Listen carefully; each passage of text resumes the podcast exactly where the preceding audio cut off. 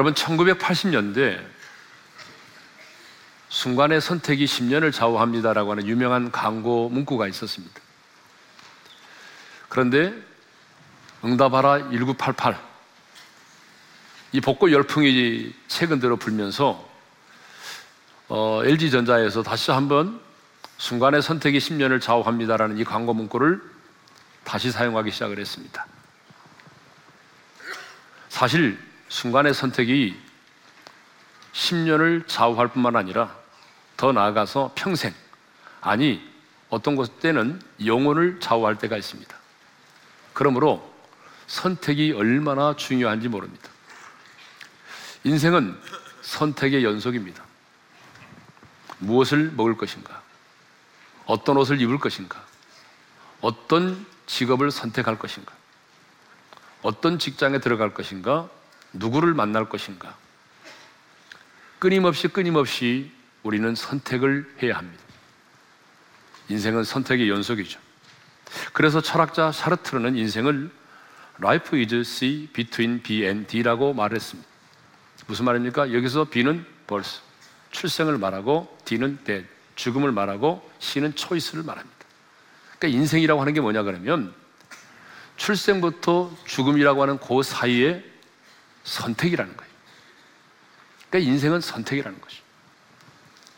우리는 눈을 뜨는 순간부터 잠자리에 드는 순간까지 태어나서 죽는 순간까지 수많은 선택을 해야 합니다. 우리의 삶의 현장에는 크든지 작든지 간에 수많은 선택이 기다리고 있습니다. 인생은 선택의 연속이죠. 이것은 에덴 동산에 거하며 살았던 아담과 하와도 마찬가지입니다. 여러분, 에덴 동산에는 하나님도 있었고 마귀도 있었습니다. 에덴 동산에는 먹기 좋은 과일 나무들도 있었고 선악을 알게 하는 나무도 있었습니다. 우리 잘 아는 것처럼 에덴 동산의 중앙에는 선악과도 있었지만 생명과도 있었습니다. 그런데 그렇기 때문에 아담과 하와는 그 에덴 동산에서 여러분 선악과를 선택할 수도 있었고 또 생명과를 선택할 수도 있었습니다. 그런데 안타깝게도 아담과 하와는 네가 이것을 먹으면 눈이 밝아져서 하나님과 같이 되어 선악을 알게 되리라고 하는 그 사탄의 유혹을 받아들였습니다. 그래서 금단의 열매인 선악과를 따먹고 말았죠. 그러므로 인해서 그러므로 인해서 우리 인간 세계에 죄가 들어오게 되고 온갖 저주가 우리 인류 가운데 들어오게 된 것입니다. 이것을 보게 되면 선택이 얼마나 중요한지를 알 수 있습니다. 인생의 성공과 실패는 선택에 의해 달려 있습니다. 인생의 행복과 불행도 내가 무엇을 선택하느냐에 따라 결정되는 것입니다. 인생의 복과 저주도 내가 무엇을 선택하느냐에 따라서 결정이 되는 것입니다. 그러므로 하나님의 사람인 우리는 저주가 아닌 복을 선택해야 되고 하나님의 사람인 우리는 사망이 아닌 생명을 선택해야 되는 것입니다. 그런데 오늘 본문을 보게 되면 하나님 우리에게 이런 말씀을 하십니다. 내가 오늘 너희 앞에 복과 저주를 사망과 생명을 두었다라고 말씀하십니다. 오늘 본문 15절을 먼저 읽겠습니다. 시작. 보라, 내가 오늘 생명과 복과 사망과 화를 내 앞에 두었나니. 신명기 26장 11절에도 이런 말씀이 있습니다. 다 같이 읽겠습니다. 내가 오늘 복과 저주를 너희 앞에 두나니. 오늘 본문 19절을 읽겠습니다. 다 같이요. 내가 오늘 하늘과 땅을 불러 너에게 증거를 삼노라. 내가 생명과 사망과 복과 저주를 내 앞에 두었은즉 너와 내 자손이 살기 위하여 생명을 택하고 내가 너희 앞에 복과 저주를 사망과 생명을 두었다라고 말씀하십니다. 그렇습니다. 복과 저주는 지금 여러분 앞에 있습니다. 사망과 생명도 여러분 앞에 있습니다. 선택은 내가 하는 것입니다. 선택은 나의 몫입니다. 내가 복을 선택하면 복이 내게 임하는 것이고요. 내가 저주를 선택하면 그 저주가 내게 임하는 것입니다. 내가 사망을 선택하면 그 사망이 내게 임하는 것이고 내가 생명을 선택하면 그리고 내가 생명이 내게 임할 뿐만 아니라 그 생명의 풍성한 가운데 살아가게 되는 것입니다. 사랑하는 성도 여러분, 다시 한번 말씀드립니다. 오늘 내 앞에 복과 저주가 있습니다. 오늘 내 인생길에 사망이 있고 생명이 있습니다. 그런데 여기 생명과 복은 각기 다른 복을 말하는 것이 아니라 넓은 의미로 보게 되면 동일한 의미의 복을 말하는 것이죠. 그리고 여기 나오는 사망과 저주 역시 각기 다른 저주를 말하는 것이 아니라 넓은 의미에서 보게 되면 동일한 의미의 저주를 말하는 것입니다. 그러므로 생명을 선택하는 것은 복을 선택하는 것이고, 그리고 내가 사망을 선택하는 것은 저주를 선택하는 것입니다. 왜냐하면 여기 나오는 생명 속에 복이 포함되어 있고 사망 속에 저주가 포함되어 있기 때문이죠. 자, 우리 앞에 생명이 있고 사망이 있다라고 하는 것은 우리의 인생에도 예덴 동산처럼 생명과가 있고 선악과가 있다는 것을 의미합니다. 생명과와 선악과는 여러분 에덴 동산에만 있는 것이 아니에요. 저와 여러분의 삶의 현장에도 생명과가 있고 선악과가 있습니다. 그러므로 우리는 매일 매 순간 여러분 선악을 알게 하는 나무의 열매를 먹을 것인가 아니면 생명과를 생명과를 먹을 것인가 하는 선택의 기로에 서 있는 것이죠. 선택은 누가 하는 거죠? 내가 하는 것입니다. 그리고 그 선택의 결과도 내가 지는 것입니다. 그 선택의 결과와 책임도 여러분 내가 지는 거예요. 그렇기 때문에 하나님의 사람은 운명에 맡겨 인생을 살지 않습니다. 그런데 많은 사람들이 운명에 맡겨 인생을 삽니다. 너무나 많은 사람들이 이 운명론적인 사고를 가지고 있어요. 그런데 그 어떤 사람도 여러분 저주받을 운명을 가지고 태어나지 않았습니다. 여러분 아무리 장애를 가지고 태어났을지라도 여러분 그가 예수를 믿고 거듭나면 영광스러운 하나님의 자녀가 될 수 있고 영광스러운 하나님의 나라에 들어갈 수 있게 되는 거죠. 그러니까 그 누구도 여러분 저주받을 운명을 가지고 이 땅에 태어난 사람은 없습니다. 성경은 운명론을 인정하지 않습니다. 여러분 운명론이라고 하는 게 뭐죠? 그 사람의 의지와는 관계없이 그 사람의 모든 인생의 행로가 결정되어 있다고 하는 거 아니겠습니까? 그런데 세상의 대부분의 종교가 운명론적인 내용을 담고 있습니다. 유일신을 믿는다고 하는 이슬람교도 마찬가지입니다. 무슬림들은 이슬람력 여덟 번째 날 15일은 알라에 의해서 그 해의 모든 운명이 결정되는 날이라고 믿고 있습니다. 그래서 여러분 무슬림들이 자주 사용하는 말이 있습니다. 인샬라. 여러분 무슬림들이 제일 많이 사용하는 말이 인샬라입니다. 인샬라가 뭐죠? 알라의 뜻이다 그 말이죠. 모든 것이 알라의 뜻이라고 생각을 하기 때문에 여러분 그 무슬림 국가에 가보게 되면 엄청난 빈부의 격차가 있고 그렇죠? 그리고 엄청난 부의 세습이 이루어지고 있고 우리가 이해할 수 없는 각종 테러가 발생해도 여러분 그것을 현실적으로 타파하려고 하는 것이 아니라 받아들이는 경향이 없지 않아 있습니다. 왜? 인샬라. 알라의 뜻이라고 믿기 때문이죠. 우리나라 사람들도 외에는 아닙니다. 여러분, 우리나라 사람들도 사주팔자를 보죠. 사주팔자. 이 사주가 뭐죠? 사람이 태어난 생년 월 일시를 사주라고 말하죠. 그러니까 사주팔자란 누구나 본인의 본인이 태어난 생년 월 일시에 따라서 네 개의 기둥과 그 다음에 여덟 개의 글자를 부여받게 되는데 이것을 사주팔자라고 부릅니다. 한마디로 말하면 사주팔자란 타고난 운명을 말하는 거예요. 그래서 사람들이 말하죠. 나는 가난한 팔자를 가지고 태어났기 때문에 가난하게 산다라고 말합니다. 빌어먹을 팔자를 가지고 태어났기 때문에 빌어먹는 인생이라고 말하죠. 심지어는 말도 안 되는 건데요. 말띠 여자는 기가 세다. 예? 여러분, 제 딸도 말띠인데요. 이렇게 말하면 안 되는 거죠. 이것은 다분히 여러분 뭐죠? 사주팔자를 믿는 거예요. 운명론을 받아들이기 때문에 일어나는 거죠. 말이 안 되는 거죠. 팔자 타령하는 것, 신세 타령하는 것, 뭐 이 모든 것들은 사실 운명론에서 나온 말입니다. 그러나 성경은 이 타고난 운명을 말하지 않습니다.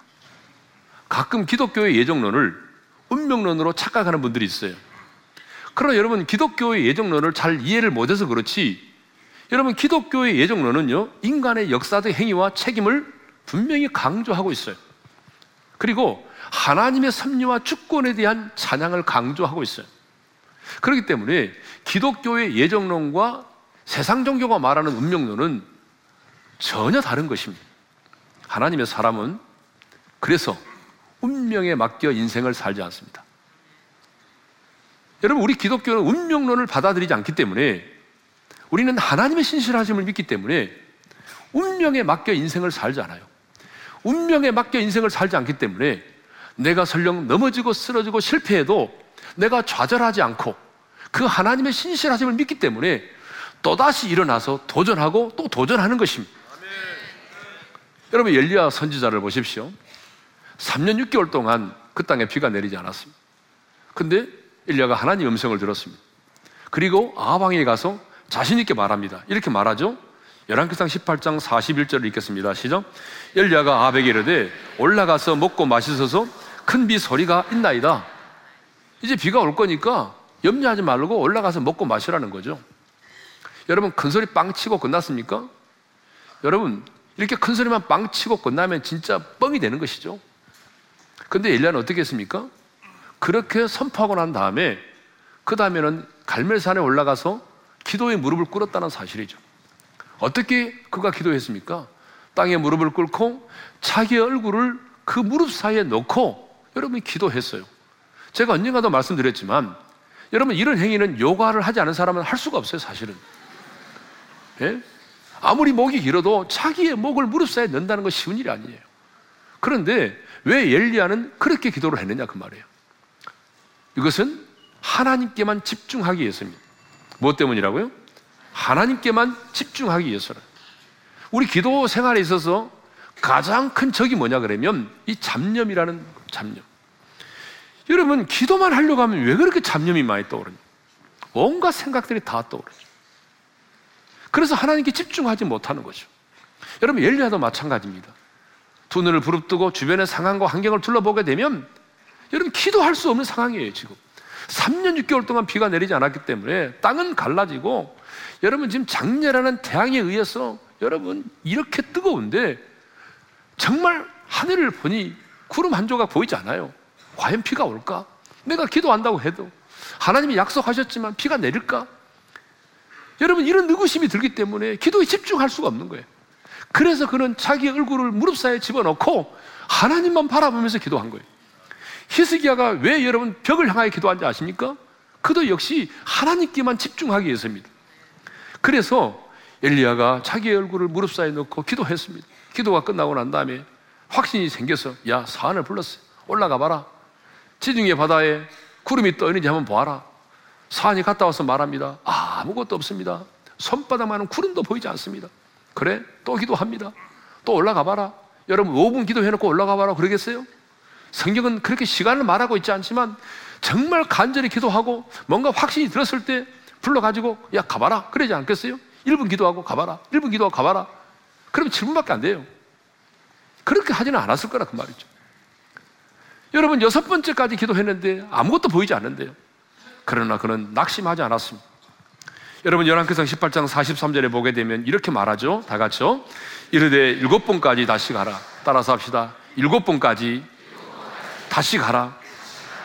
자기 사안에게 일곱 번까지 다시 가보라는 거죠. 정말 일곱 번째 가는데 지중해 보니까 하늘에 손바닥만한 구름이 하나 보이는 거예요. 근데 그 손바닥만한 작은 구름이 갑자기 먹구름이 일더니 여러분 그 땅에 비가 내리기 시작을 했습니다. 여기서 중요한 사실. 엘리야가 여러분 운명론자였다고 한다면 그는 일곱 번까지 기도하지 않았을 것입니다. 몇 번 기도해 보다가 여러분 전혀 비가 내릴 기미가 보이지 않기 때문에 포기하고 말았을 것입니다. 그러나 하나님의 사람은 하나님의 신실하심을 믿기 때문에 여러분 포기하지 않는다는 사실이죠.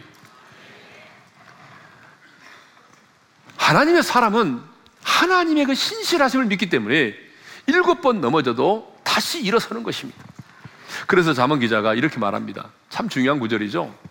잠언 24장 20, 16절을 읽겠습니다. 시작. 대저 의인은 일곱 번 넘어질지라도 다시 일어나려니와 악인은 지향으로 말미암아 엎드러지느니라. 여러분 거기 의인이 나옵니다. 여기 나오는 의인은 누굽니까? 하나님을 믿고 의지하는 사람이에요. 하나님을 믿고 의지하는 의인은 일곱 번 넘어질지라도 다시 일어난다는 거예요. 왜? 하나님의 신실하심을 믿기 때문에. 그러나 악인은 여러분 악인은 어떻다는 것입니까? 악인은 재앙으로 말미암아 엎드러진다는 거예요. 악인은 운명론을 믿기 때문에 자기에게 재앙이 다가오면 그 재앙 앞에 굴복당하고 만다는 거죠. 이것이 의인과 악인의 차이라는 거예요. 도둑질 한번 했느냐 안 했느냐 이게 중요한 게 아니에요. 진짜 중요한 것은 내가 정말 의인이라고 한다면 여러분 의인의 특징이 뭐죠? 의인의 특징은 일곱 번 실패하고 일곱 번 넘어져도 다시 일어난다는 거예요. 그 사람이 의인이라는 거예요. 도둑질 했냐 안 했냐 이게 중요한 게 아니고요. 그렇다고 도둑질 하라는 얘기 아닙니다. 하나님 보시기에 의인이 누구냐는 거예요. 정말 하나님을 믿고 의지하고 그 하나님의 신실하심을 믿는 사람은 내가 일곱 번 넘어지고 일곱 번 실패해도 여러분 굴복하지 않고 그 하나님의 신실하심을 믿기 때문에 다시 일어나서 도전한다는 것이에요. 그렇다면 여러분은 의인입니까? 악인입니까? 여러분 자신 한번 잘 생각해 보세요. 여러분의 지금 인생의 그 실패 앞에서 좌절하고 절망하고 여러분 기도할 힘도 잃어버리고 절망 가운데 있다면 여러분 자신을 한번 다시 한번 점검해 보셔야 돼요. 하나님의 사람 의인은 그럴 수 없다는 거예요. 하나님의 사람 의인은 다시 일어섭니다. 7.8기가 그래서 성경에서 나온 말이에요. 이 7.8기가 성경에 있잖아요. 예. 사랑하는 성도 여러분, 복과 저주는 지금 여러분 앞에 있습니다. 사망과 생명은 바로 여러분 앞에 있습니다. 그리심산과 예발산도 지금 여러분 앞에 있습니다. 여러분이 그리심산을 선택하면 그리심산처럼 푸르고 생명의 기운이 약동하는 밝은 삶을 살게 될 것이고 여러분이 예발산을 선택하면 황폐하고 그늘진 인생을 살게 될 것입니다. 우리 앞에 넓은 문이 있고 좁은 문이 있습니다. 우리의 인생길에 좁은 길이 있고 넓은 길이 있습니다. 그런데 만일 여러분이 넓은 문으로 들어가서 넓은 길을 선택해서 걷는다고 한다면 이 세상의 사람들이 가는 그 길을 걷게 될 것입니다. 그러나 여러분들이 좁은 문으로 들어가서 좁은 길을 걷는다고 한다면 주님이 내게 맡겨진 십자가를 지고 여러분 주님 가신 그 길 외롭고 힘든 길이지만 세상 사람들이 가지 않은 그 길을 여러분들은 걷게 될 것입니다. 그렇다면 여러분은 지금 무엇을 선택하시겠습니까? 여러분 앞에 복과 저주가 있습니다. 사망과 생명이 있습니다. 그리심산이 있고 예발산이 있습니다. 넓은 문이 있고 좁은 문이 있습니다. 그럼 여러분은 어떤 걸 선택하시겠습니까? 성경을 보게 되면 하나님의 사람들은 저주가 아닌 복을 선택했습니다. 하나님의 사람들은 사망이 아닌 생명을 선택했습니다. 믿음의 조상 아브라함을 한번 보십시다. 그는 하나님 앞에 부르심을 받는 그 순간에 그 부르심의 순간에 내 고향, 자기 고향, 친척 아비 집을 선택할 것인가? 아니면 하나님이 지시하는 그 땅을 선택할 것인가? 그 선택의 기로에 섰습니다. 그 선택의 기로에서 아브라함은 무엇을 선택했습니까? 내 고향, 자기 아비 집을 선택한 것이 아니라 하나님이 지시하는 그 미지의 땅을 선택했던 것이죠. 인생의 항원에 내가 백세에 낳은 독자 아들 이삭을 선택할 것인가? 아니면 하나님의 말씀을 선택할 것인가? 그 선택의 기로에서 눈에 넣어도 아프지 않을 백세에 낳은 아들 독자 이삭을 선택하지 않고 그는 하나님의 말씀에 순종을 선택을 했습니다. 할렐루야. 그래서 그는 여러분 뭐가 됐습니까? 믿음의 조상이 됐습 바벨론의 폴로로 끌려갔던 다니엘도 마찬가지입니다. 바벨론의 포로로 끌려갔던 다니엘의 인생도 보게 되면 매 순간 매 순간 선택의 기로였습니다. 여러분 왕이 주는 산의 진미를 먹을 것인가? 아니면 거룩함을 선택할 것인가? 그 선택의 기로에서 그는 왕이 주는 그 산의 진미를 거절하고 여러분 거룩함을 선택했습니다. 끊임없이 끊임없이 계속해서 그는 하나님이 원하는 생명을 선택했어요. 그래서 인생의 항원에도 영성을 잃지 않았고 여러분 선한 영향력 있는 삶을 살았던 것이죠. 여러분 다이당도 마찬가지입니다. 그런 회개를 해서 여러분 생명을 선택했습니다. 그렇지만 가론 유다는 회개하지 않으므로 사망을 선택했죠. 신앙은 선택입니다. 따라서 합시다. 신앙은 선택이다. 여러분 신앙은 선택이에요. 신앙의 문제는 선택의 문제입니다. 아무리 인생을 열심히 살았을지라도 내가 사망을 선택하고 저주를 선택하게 되면 저주받은 인생이 되는 것입니다. 그러므로 여러분, 신앙은 열심과 충성의 문제이기 전에 선택의 문제입니다.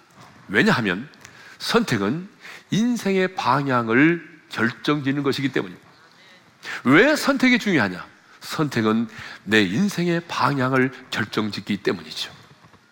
그러면 이제 사망이 아닌 생명을 선택한다는 게 뭐냐는 거죠. 이제 우리는 결정했습니다.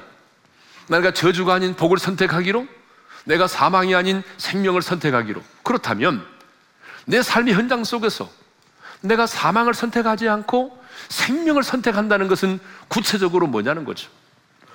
우리 다음 주까지 이 부분을 묵상할 텐데 오늘은 그 첫 번째만을 생각하겠습니다. 오늘 본문이 우리에게 뭘 말하냐면 사망이 아닌 생명을 선택하는 것은 첫째로 하나님을 사랑하는 것이라는 거예요. 뭐라고요? 하나님을 사랑하는 예. 하나님을 사랑하는 거래요. 오늘 본문을 보겠습니다. 여러분 15절 16절에 보게 되면 무슨 말씀이죠? 내가 오늘 생명과 복과 그리고 사망과 하를 네 앞에 두었다. 라고 말씀하신 다음에 곧바로 하신 말씀이 뭔지 아세요? 곧바로 이어져 나오는 말씀이 뭐냐면 이 말씀입니다. 16절 다 같이요. 곧 내가 오늘 내게 명령하여 내 하나님 여호와를 사랑하고 여호와를 사랑하는 말씀이 나와요. 여러분 19절과 20절도 마찬가지죠. 내가 생명과 사망과 복과 화, 복과 저주를 내 앞에 두었은즉 너와 내 자손이 살기 위하여 생명을 택하라. 이 말씀이 끝나자마자 곧바로 이어서 나오는 말씀이 뭔지 아세요? 20절에 이런 말씀이죠. 시작. 내 하나님 여호와를 사랑하고. 그러니까 하나님께서 내가 너의 인생길에 네 앞에 폭과 저주, 사망과 생명을 두었다. 그리고 나서 하신 말씀이 뭐냐 그러면 여호와를 사랑하라고 말씀하십니다. 그러니까 무슨 말이죠? 저주가 아닌 복을 선택하고 사망이 아닌 생명을 선택하는 것이 뭐라는 거죠? 그게 바로 하나님을 사랑하는 거라는 거죠. 할렐루야. 하나님을 사랑하는 것이 생명을 선택하는 거예요. 그런데 오늘 우리는 이 땅을 살아가면서 하나님을 사랑하는 것보다 여러분 눈에 보이는 돈을 더 사랑할 때가 얼마나 많아요. 현실적으로 내 자녀를 하나님보다 사랑할 때가 얼마나 많아요. 세상의 유흥과 쾌락을 하나님보다 더 사랑할 때가 얼마나 많습니까? 그런데 여러분, 그 순간은 내가 하나님을 사랑하는 것보다 돈을 선택하면 그 돈이 내게 많은 편리함과 유익을 가져다 주는 것처럼 생각이 되지만 여러분, 시간이 지나놓고 보세요. 내가 돈을 선택했을 때에 그 돈이 과연 내 인생의 행복이었느냐? 아니죠. 저는 보았습니다. 수없이 보았습니다. 그 결과는 저주였다는 사실. 돈 때문에 인격이 파괴되고 돈 때문에 여러분 가정이 깨어지고 무너진 사람을 얼마나 많이 봤습니다. 하나님보다 자식을 더 사랑하고 자식을 선택했는데 결과는 그 자식 때문에 피눈물을 흘리더라 그 말이에요. 시간이 지나고 나니까 어때요? 그것이 내게 복이 아니라 생명이 아니라 화가 되고 저주가 되는 경우가 너무 많습니다. 그래서 하나님은 우리가 말씀합니다.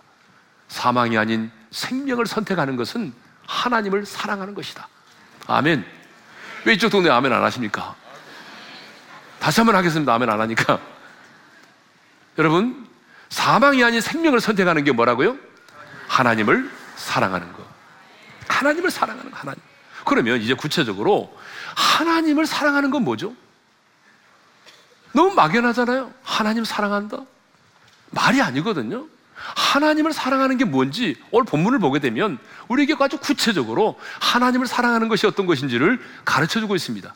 하나님을 사랑하는 것은 첫째로 하나님의 말씀을 지켜 행하는 것이라고 말씀하고 있습니다. 16절 상반절을 읽겠습니다. 시작. 내 하나님 여호와를 사랑하고 그 모든 길로 행하며 그의 명령과 규례와 법도를 지키라 하는 것이라. 자, 여호와를 사랑하는 것이 뭐냐? 그 모든 길로 행하며 그의 명령과 규례와 법도를 지키는 것이라고 분명히 말씀하고 있습니다. 여러분 20절도 마찬가지죠. 읽겠습니다. 시작. 내 하나님 여호와를 사랑하고 그의 말씀을 청종하며 또 그를 의지하라.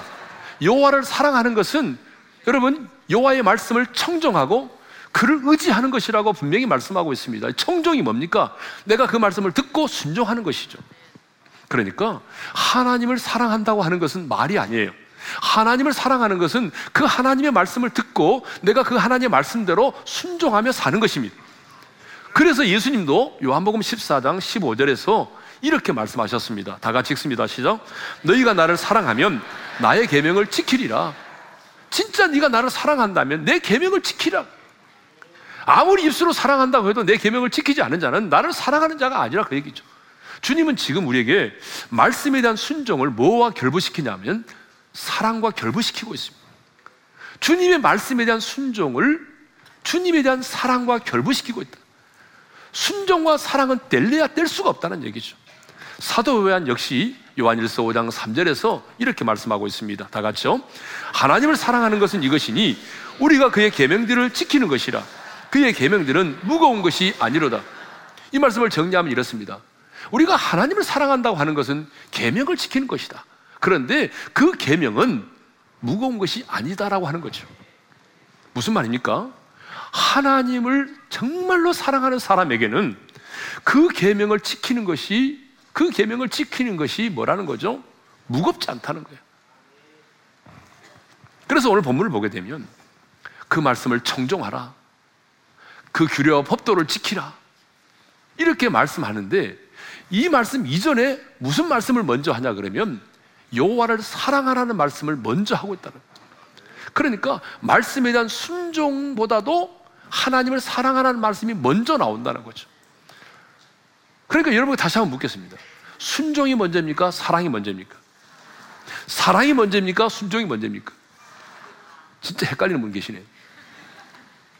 여러분, 사랑이 먼저라는 거죠. 순종이 먼저가 아니라는 거예요.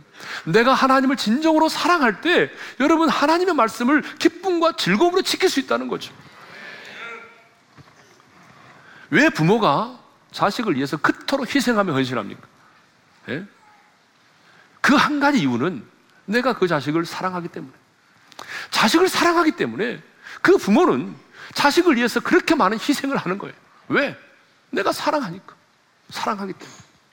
하나님은 나와 하나님과의 관계가 어떤 관계가 되기를 원하냐면 의무적인 관계가 되기를 원치 않습니다. 사랑의 관계가 되기를 원하십니다. 율법적으로 그래 내가 이렇게 순종하지 않으면 한 번 얻어맞지? 오늘 내가 예배 드리지 않으면 일주일에 무슨 일이 일어날 거야? 그러니까 마지 못해서 억지로 어쩔 수 없이 11조를 드리고 어쩔 수 없이 주일 성수하고 어쩔 수 없이 용서하고 그런 게 아니라는 거예요. 하나님은 나와 하나님과의 관계가 율법적인 관계, 의무적인 관계, 마지 못해 하는 그런 관계가 되는 것이 아니라 정말 사랑의 관계가 되기를 원하십니다. 내가 주님을 너무나 사랑하기 때문에 주님이 내게 말씀하신 것을 내가 기쁨과 즐거움으로 지키는 것이죠. 그래서 우리의 신앙생활의 동기는 뭐죠? 사랑이라는 거죠. 따라서 합시다. 신앙생활의 동기는 언제나 사랑이다. 여러분, 우리의 신앙생활의 동기는 사랑입니다. 그게 복음이에요. 그래서 주님은 베드로에게 찾아가셔서 물으셨어요. 요한애들 시몬아, 네가 나를 사랑하느냐? 왜 물으셨어요? 양을 치고 양을 먹이는 그 일을 하기 전에 네가 사람을 낳는 업으로서 사명을 감당하기 전에 정말 네가 나를 사랑할 수 있어야 된다는 거예요. 네가 나를 사랑할 수 있어야만이 그 일을 할 수 있다는 거죠. 하나님에 대한 사랑이 없이 그 일을 하려고 하게 되면 여러분 그것은 율법입니다. 의무감 때문에 하는 거죠. 주님 그걸 원하지 않아요. 2007년 4월 8일에 여러분 터키에서 독일 선교사 틸만 선교사가 그와 함께 동역을 하던 터키 청년 두 명과 함께 이슬람 원리주의자들에 의해서 납치를 당하고 그래서 목배임을 당하고 순교를 했습니다. 사건 직후에 터키 방송에 출연한 이 선교사 틸만의 부인이 이렇게 말했습니다. 나와 가족은 남편을 살해한 이들을 그리스도의 이름으로 용서합니다. 여러분, 용서를 잘 모르는 무슬림들에게 굉장한 충격을 준 거죠. 아나운서가 계속해서 묻습니다. 이제 당신은 독일로 돌아가시겠습니까? 독일로 돌아가겠습니까? 묻자 그녀는 이렇게 대답을 했다고 합니다. 아닙니다. 나는 내 남편의 시체를 남편이 사랑한 이 땅 말라타에 묻을 것입니다. 우리 가족은 여기서 9년 6개월 동안을 살았습니다. 이곳은 우리의 새로운 고향입니다. 나와 아이들은 여기서 계속 학교에 다닐 것이고 우리는 남편의 무덤에 꽃을 꽂고 그리고 자주 방문할 것입니다. 그리고 예전처럼 이웃에게 예수 그리스도의 사랑을 나누며 살아가는 길을 택할 것입니다. 순교를 당한 틸만 선교사의 부인은 원수까지라도 사랑하라고 하는 주님의 계명을 여러분 주님을 사랑하기 때문에 지켰습니다. 하나님을 사랑하고 하나님이 사랑하는 그 영혼들을 사랑하기 때문에 나, 자기의 남편을 살해한 그들을 그리스도의 이름으로 용서한 것입니다. 틸만 선교사의 부인과 가족들은 하나님을 사랑했기에 여러분 그 계명을 지켰습니다. 그들은 사망이 아닌 뭘 선택했어요? 생명을 선택했던 것입니다. 하나님을 사랑하는 것은 내가 그 하나님을 사랑하기 때문에 그 말씀을 지켜 행하는 것입니다. 하나님을 사랑한다는 것은 두 번째로 우상을 숭배하지 않는 것입니다. 오늘 본문 17절과 18절 상반절을 읽겠습니다. 시작. 그러나 내가 만일 마음을 돌이켜 듣지 아니하고 유혹을 받아 다른 신들에게 절하고 그를 섬기면 내가 오늘 너희에게 선언하노니 너희가 반드시 망할 것이라. 하나님은 너희들이 가나안 땅에 들어가게 되면 많은 유혹이 있을 터인데 너희들이 가나안 땅에 사는 사람들의 유혹을 받아서 그들의 섬기는 우상을 숭배하게 되면 반드시 망하게 되리라. 반드시 망하게 되리라고 경고하셨습니다. 여러분 굉장히 강한 표현을 쓰셨습니다. 너희가 우상을 숭배하게 되면 반드시 망하리라. 이것을 보게 되면 하나님이 제일 미워하시는 죄가 우상 숭배의 죄라는 걸 알 수 있어요. 그런데 그들은 이런 하나님의 강력한 경고가 주어졌음에도 불구하고 가나안 땅에 들어가서 가나안 사람들의 유혹을 받았어요. 그래서 가나안의 우상들을 섬기게 되었어요. 그래서 어떻게 됐습니까? 반드시 망하리라는 말씀처럼 여러분 북왕국 이스라엘은 아수르에 의해서 멸망을 당하게 되었고 남쪽 유다는 바벨론에 의해서 멸망을 당하게 된 것입니다. 자, 오늘 우리는 적어도 눈에 보이는 우상을 섬기고 있지는 않습니다. 저는 적어도 우리 오른교회 교인이라고 한다면 뭐 발공산의 갓바위 앞에서 합장하고 소원을 빈다든지 우상 앞에 절을 하는 것은 하지 않으리라고 저는 모르겠습니다. 저는 제 자신 스스로 그렇게 생각하고 있습니다. 그러나 여러분 우리가 눈에 보이는 우상은 숭배하지 않을지라도 눈에 보이지 않은 우상은 숭배하고 있습니다. 여러분 눈에 보이는 우상보다 눈에 보이지 않은 우상이 더 무섭습니다. 그래서 골로새 3장 5절에 이런 말씀이 있습니다. 다 같이 읽겠습니다. 시작. 탐심은 우상 숭배니라. 탐심은 우상인지가 아닙니다. 탐심은 우상 숭배니라고 말씀하고 있습니다. 우상 숭배래요. 탐심이 뭐죠? 재물에 대한 욕심, 돈에 대한 욕심을 말하는 거 아닙니까? 예? 근데 그 돈에 대한 그 욕심이 어떻게 죄를 낳고 죄가 장성하면 사망을 낳는 거죠. 그래서 예수님은 마태복음 6장 24절에서 이런 말씀하셨습니다. 다 같이 읽겠습니다. 시작. 한 사람이 두 주인을 섬기지 못할 것이니 허기를 미워하고 저를 사랑하거나 허기를 중히 여기고 저를 경히 여김이라. 너희가 하나님과 재물을 겸하여 섬기지 못하느니라. 주님의 이 말씀 그리고 골로새 3장 5절 탐심은 우상 숭배니라. 하나님과 재물을 겸하여 두 주인을 섬길 수 없다. 라고 하는 이 주님의 말씀을 묵상해 보면 물질은 단순한 물질이 아닙니다. 물질은 가장 영적인 것입니다. 물질은 가장 영적인 것입니다. 그래서 주님 말씀하신 것처럼 사람들은요, 인격이 없는 그 돈을 사랑하고 그 돈을 내 인생의 주인으로 섬기며 살아갑니다. 여러분, 이 세상을 살아가면서 우리에겐 딱 두 주인이 있습니다. 하나는 돈, 만mon이죠. 하나는 하나님. 우리 인간들에게 주인이 둘이 있습니다. 그러니까 어떤 사람은 돈을 내 인생의 주인으로 섬기며 살고 어떤 사람은 하나님을 내 인생의 주인으로 섬기며 산다는 거죠. 그런데 우리 하나님은 하나님의 형상대로 지음받은 저와 여러분이 하나님의 대리 통치자로서 정복하고 다스리는 자로 그런 사명을 가진 저와 여러분이 이 세상을 살아가면서 이 짧은 인생을 살아가면서 탐욕의 지배를 받고 돈을 내 인생의 주인으로 생기며 살기를 원치 않습니다. 그래서 주님은 우리로 하여금 탐욕의 집에서 벗어나기를 원하셔요. 그래서 끊임없이 끊임없이 우리에게 돈에 대한 경고를 하시죠. 돈을 사랑하지 마라. 그렇게 경고하시죠. 히브리서 13장 5절을 읽겠습니다. 시작. 돈을 사랑하지 말고 있는 말을 족한 줄로 알라. 디모데서 6장 10절을 읽습니다. 시작. 돈을 사랑함이 일만하게 뿌리가 되나니 여러분 돈을 사랑함으로부터 제약이 시작이 되는 거예요. 일만하게 뿌리가 된다는 거죠. 그래서 하나님께서 우리에게 돈을 사랑하지 않도록 하기 위해서 탐욕의 지배를 받지 않도록 하기 위해서 우리에게 내린 처방이 하나 있어요. 그게 뭔지 아세요? 그게 바로 11조. 하나님께서 우리에게 11조를 요구하시는 여러 이유 중에 하나가 뭐냐면 이 땅을 살아가면서 탐욕의 지배에서 벗어나도록 하기 위함이 돈에 대한 욕심은요 끝이 없어요. 여러분 주변을 보세요. 누가 돈에 대한 욕심이 많던가요? 가난한 사람이던가요? 아니면 돈이 많은 사람이던가요? 말 안 해도 알잖아요. 돈 많은 사람이 돈에 대한 욕심이 더 많습니다. 진짜 가난한 사람은 별로 돈에 대한 욕심이 없어요. 돈 맛을 알기 때문에 여러분 돈을 많이 가진 사람이 가진 사람이 돈에 대한 욕심이 더 강해요. 그래서 하나님은 우리가 이 땅을 살아가면서 탐욕의 지배에서 벗어나도록 하기 위해서 돈이 내 인생의 주인이 아니라 하나님이 내 인생의 주인임을 고백하도록 하는 신앙의 고백으로 우리에게 11조를 드리도록 요구하고 있는 것입니다.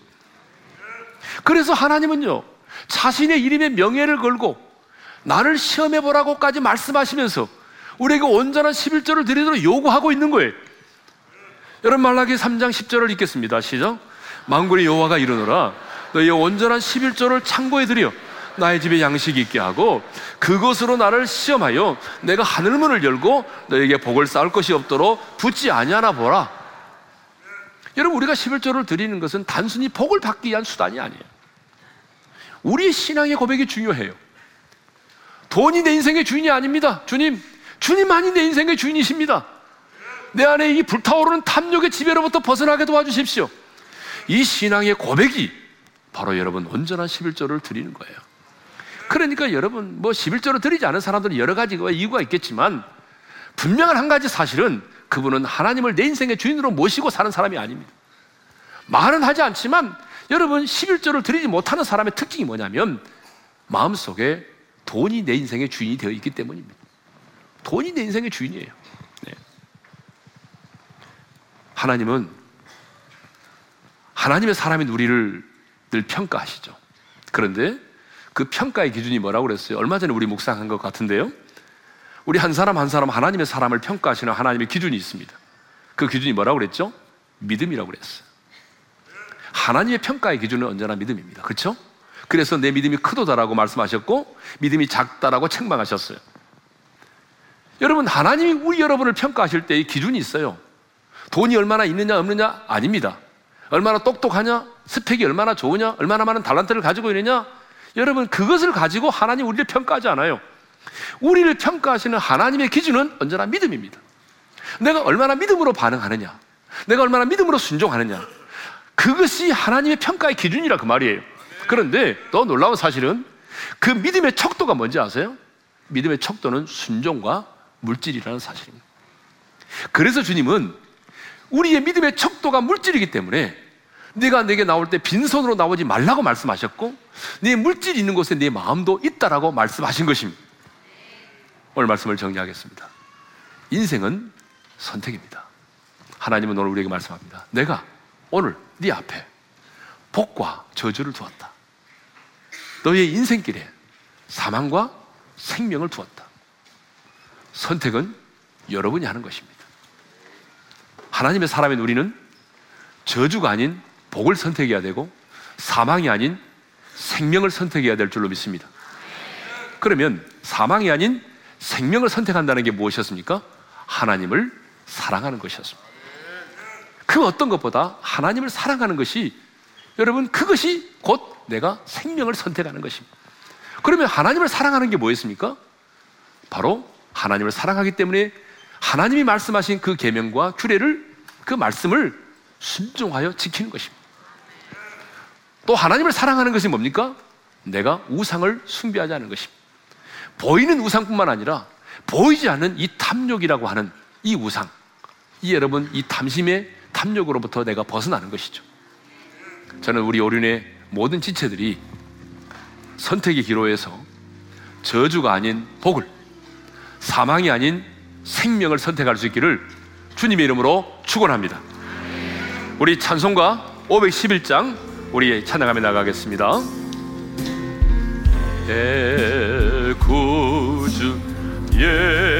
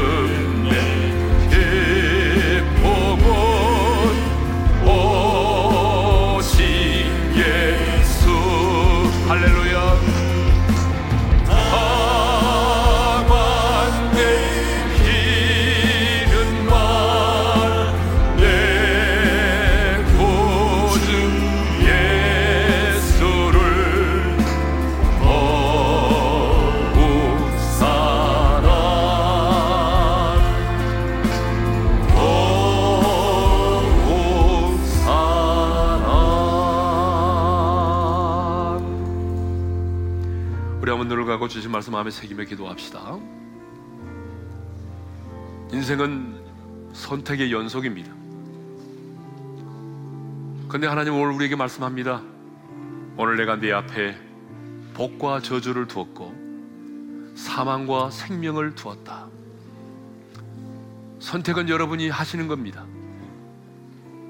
하나님의 사람인 우리는 하나님의 사람인 우리는 저주가 아닌 복을 선택해야 하고 사망이 아닌 생명을 선택해야 합니다. 사망이 아닌 생명을 선택하는 것은 하나님을 사랑하는 것입니다. 이전보다 더 뜨겁게 더 깊이 그 주님을 사랑하는 것입니다. 그것이 바로 생명을 선택하는 것입니다. 하나님을 사랑한다고 하는 것은 내가 그 하나님을 사랑하기 때문에 기쁨과 즐거움으로 주님의 그 규례와 법도를 지켜 행하는 것입니다. 청종하는 것입니다. 하나님을 사랑한다는 것은 내가 그 하나님을 사랑하기 때문에 우상을 숭배하지 않는 것입니다. 눈에 보이는 우상만이 아니라 눈에 보이지 않은 우상 말입니다. 우리는 눈에 보이지 않는 우상을 숭배할 때가 너무나 많습니다. 하나님은 말씀합니다. 탐심은 우상 숭배라. 돈을 사랑하지 마라. 두 하나님과 재물을 겸하여 생길 수 없다.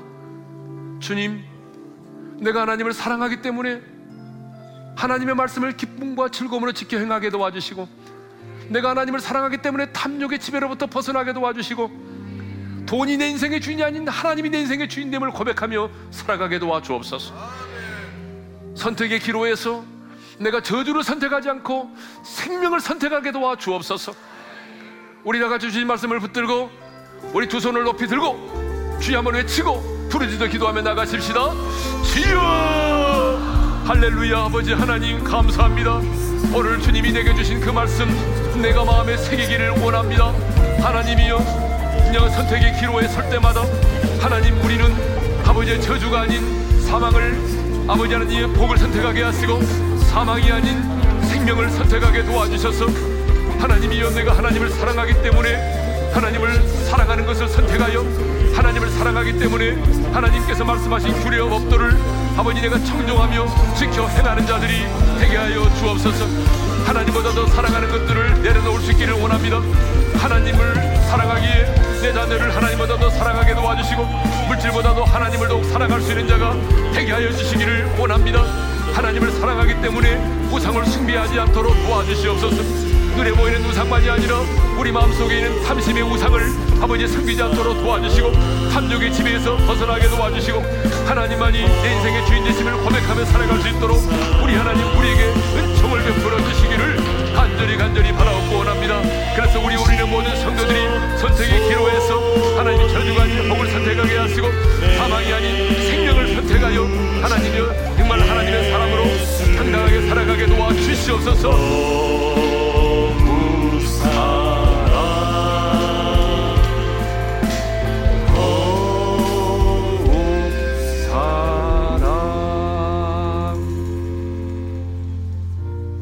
거룩하신 아버지 하나님, 우리 앞에 복과 저주를 두시고 사망과 생명을 주셨는데 그 선택의 기로에서 저주가 아닌 복을 선택할 수 있게 해주시고 사망이 아닌 생명을 선택하게 도와주십시오. 사망이 아닌 생명을 선택하기에 하나님을 이전보다 더 뜨겁게 사랑하게 도와주십시오. 하나님을 사랑하기에 주님 우리에게 주신 그 계명과 법도를 기쁨과 즐거움으로 잘 섬기게 도와주시고 눈에 보이는 우상만이 아니라 눈에 보이지 않은 탐심이라고 하는 우상 숭배도 다 끊어버리게 도와주시고 탐욕의 지배로부터 벗어나게 도와주십시오. 이제는 우리 주 예수 그리스도의 은혜와 하나님 아버지의 영원한 그 사랑하심과 성령님의 감동, 감화, 교통하심이 선택의 기로에서 저주가 아닌 복을 선택하고 사망이 아닌 생명을 선택하기를 원하는 모든 지체들 위해 이제로부터 영원토로 함께 하시기를 축원하옵나이다. 아멘.